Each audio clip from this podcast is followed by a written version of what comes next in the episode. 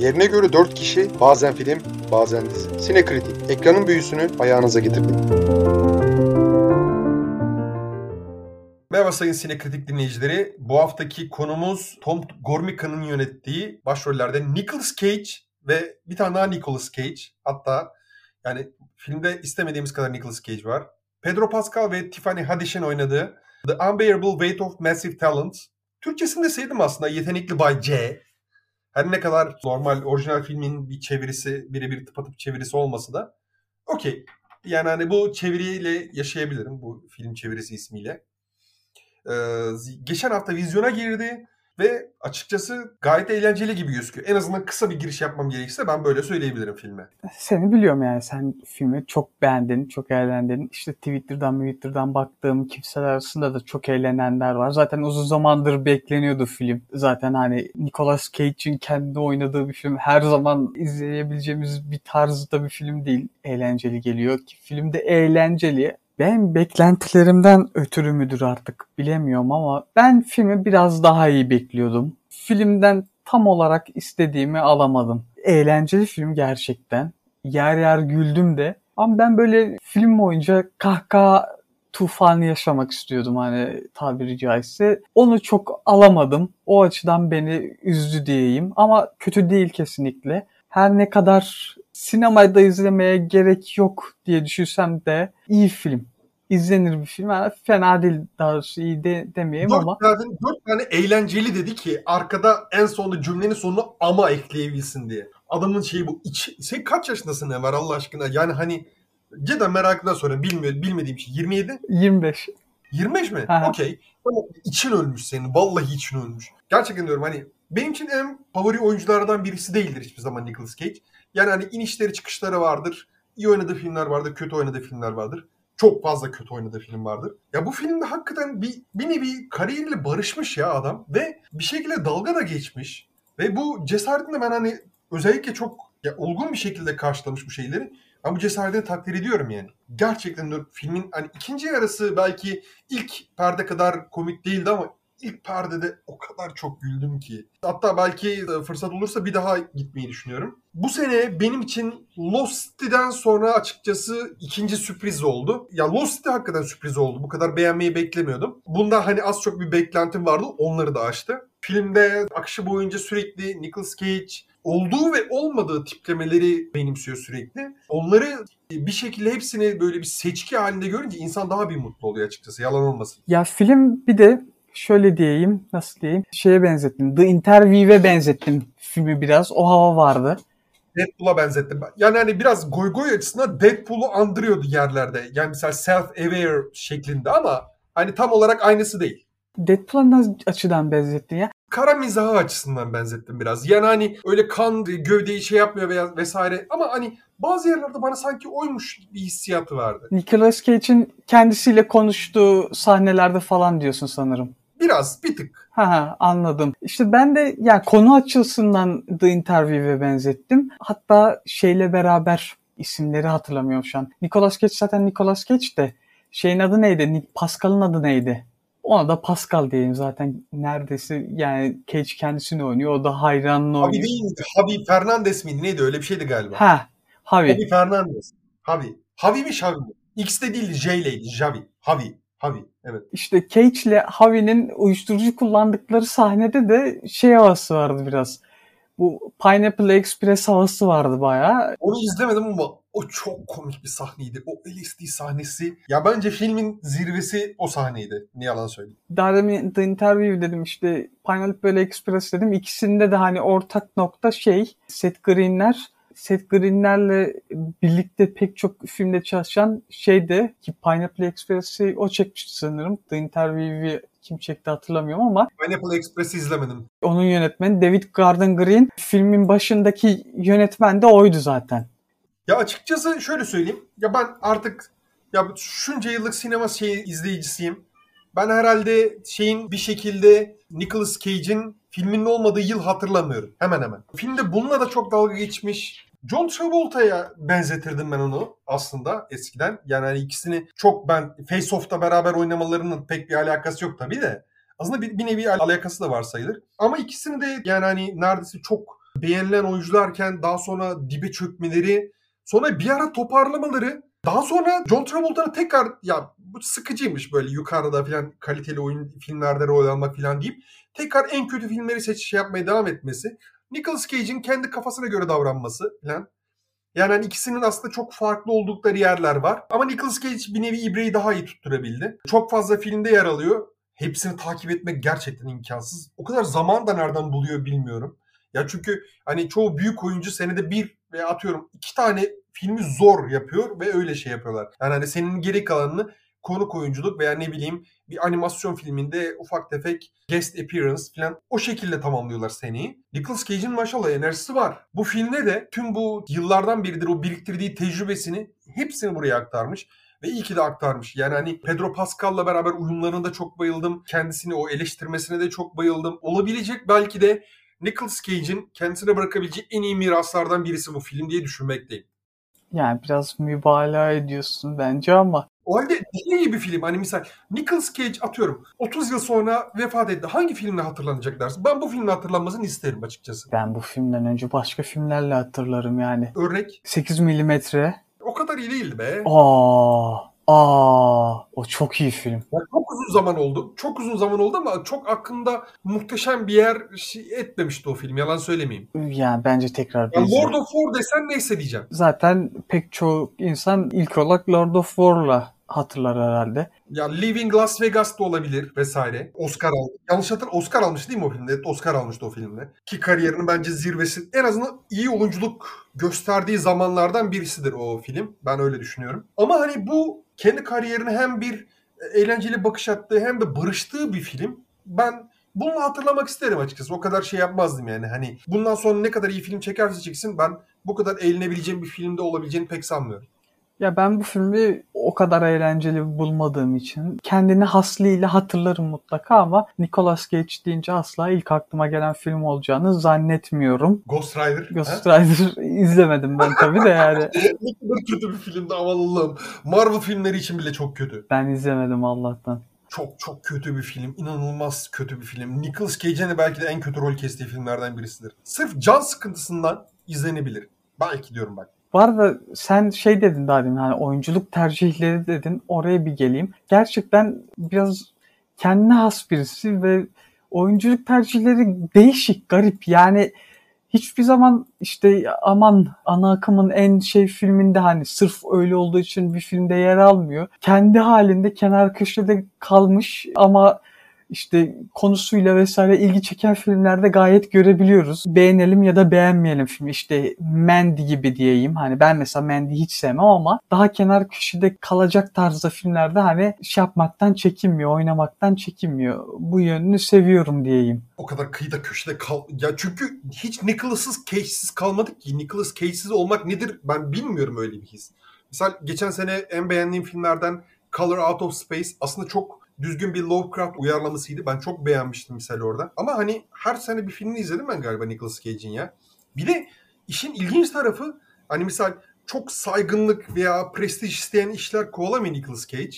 Belki. Ya bir kere şeyin yeğeni ya. Francis Ford Coppola'nın yeğeni. Belki de hani sinema tarihinin en saygı duyulan yönetmenlerinden birisi. Şu an son projesi için tüm varını yoğunu artık satıp salıp filme döküyor. Onun yeğeni olması ve Francis Ford Coppola'nın neredeyse hani projeler için finansman bulmakta zorlanırken onun da bir şekilde böyle yani hani bir şekilde kendini var edebilmesi, sinema sektöründe varlığını sürdürebilmesi bana hep ilginç gelmişti.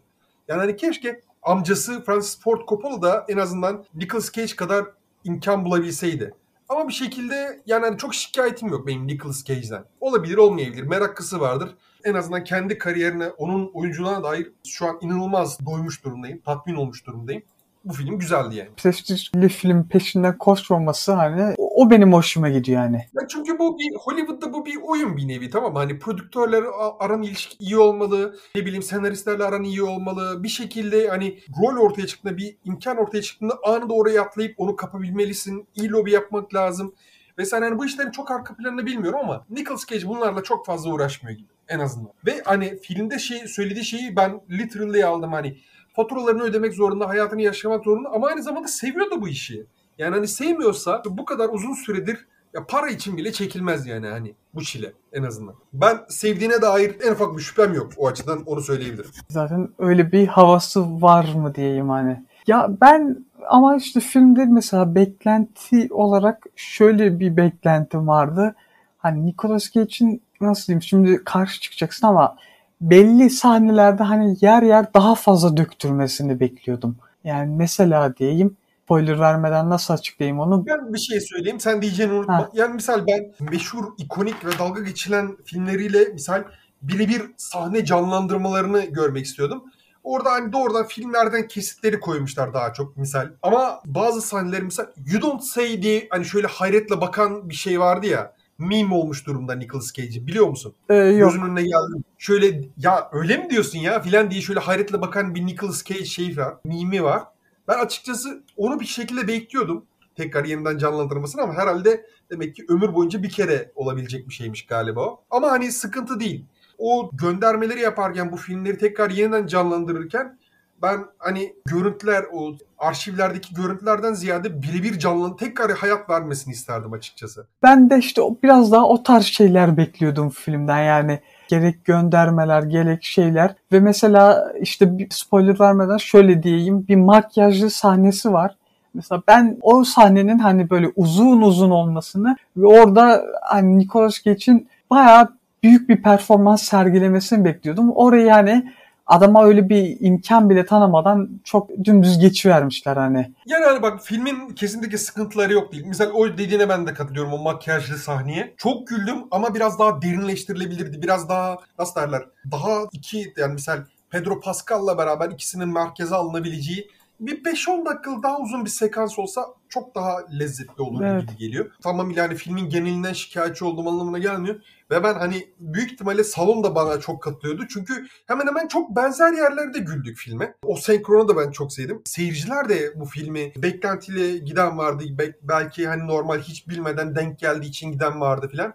Bir de benim hani sevdiğim salonun V I P şeyi var. Tam ona yakın tarihte bir zam yapmışlar. Onu bir gördüm.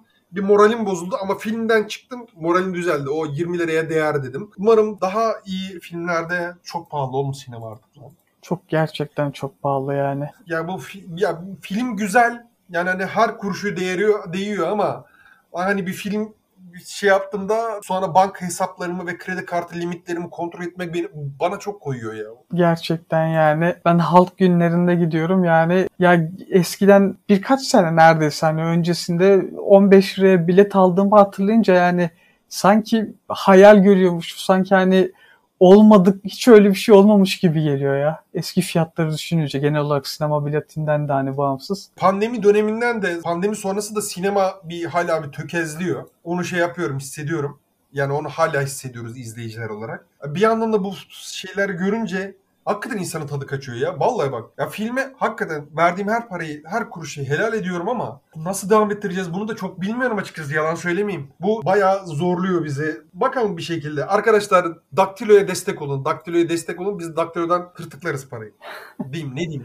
Herhalde öyle yaparız. Bilmiyorum nasıl yapacağım. Neyse hani ben şey yapmıyorum. Konuyu çok fazla dağıtmadan. Enver'in aksine filmi ben bayağı beğendim. Beyaz perde izlemeye değeceğini açıkçası düşünüyorum. Yani hani ya çok detaylı veya görsel açıdan inanılmaz çeşitlilik sunan bir film değil. Mesela Northman öyleydi açıkçası. Hani beyaz perdede izlemenin bir izleme tecrübesi olarak artı katacağı filmler vardır. Mesela bunun çok fazla tarafı yok gibi ama komple o kadar insanla beraber, hiç tanımadığım insanlarla beraber hemen hemen benzer yerlerde gülmek, eğlenmek, ne bileyim sinema çıkışında onların muhabbetlerine kulak misafir olmak, tek gittiğim için. Gerçekten diyorum hani misal sinemanın bir diğer tarafı da bu açıkçası. Hani ortak tecrübeyi paylaşmak. O yüzden bunu salonda izleyebilirsiniz ya. Sahihtir bence. Salonda izlenebilir ama çok lüzumu yok hani. Beklenebilir. Yani hani burada sakın hani izleyiciler, arada sırada tecrübeli dinleyiciler aslında. Niyeyse sürekli bu hatayı duruyorum. Bizi dinleyeceksiniz sonra izleyeceksiniz. O yüzden büyük ihtimalle karıştırıyorum. Dinleyiciler hani böyle sık sık benim sinemada izlenir, sinemada izlenmez vesaire tarzı şeylerden sanki hani sinemaya bir mabet muamelesi yaptığımı falan düşünmesini istemem. Filmin açıkçası izlemenin en çok keyif alınacağı, tüm detaylarını daha fazla vakıf alınabilecek bir ortam olarak bakıyorum sinema salonlarına çoğunlukla. Yani hani en kötü sinema salonu bile benim için evde en kral izleme hani film sisteminden atıyorum projeksiyon cihazı, yedi artı bir sound system vesaire. Bunların hepsinin toplamı ve elimin altında tüm imkanlar olsa bile ben öncelikle her zaman sinema salonunda izlemeyi tercih ederim. Ve bence bu film onlardan birisi açıkçası. Keyif verecek, o tecrübeyi paylaştığınız için de bence bir tık daha iyi hissedebilirsiniz. Yani onun dışında şeyin ileriki projelerinden hani malum şeyi oynayacak Nicolas Cage, vampir rolü oynayacak. Ben onu merakla bekliyorum ki seksen sekizde Vampire Kiss diye bir filmde oynamıştı. Hani filmi ben şahsen sevmem ama oradaki performansı da yani gerçekten çok iyiydi. Bilmiyorum, sen izlemiş miydin o filmi? Ya izlediysen bile hatırlamıyorum. Şu an aklıma gelmedi. Yalan söylemeyeyim. Ya açıkçası şu an post production'da olan Retirement Plan diye bir film var. Özellikle hani şu filmle Retirement Plan da emeklilik planı diye Türkçe'ye çevirebiliriz. Şu filmle beraber şey yapınca insan bir garip bir sinerji yakalıyor ama ya açıkçası hani o film de Dracula değil mi? İsmi Dracula olacaktı galiba. Yok, Renfield pardon. O film de açıkçası biraz merakımı çekmiyor değil. Şöyle güzel bir vampir filmi, artık şu deriler içinde gotik seksi vampirler biraz sıkıldık, yalan söylemeyeyim. Aslında onların dönemi de geçti çok. Bayağı oldu. Daha sonra bir gay vampirler şeyi başladı Twilight'la beraber. Sonra o da kapandı. Bir süredir vampirler sessiz, vampir tarafı. Eğlenceli olabilir. Şimdiden rezerve edilebilir. Yalan söylemeyeyim.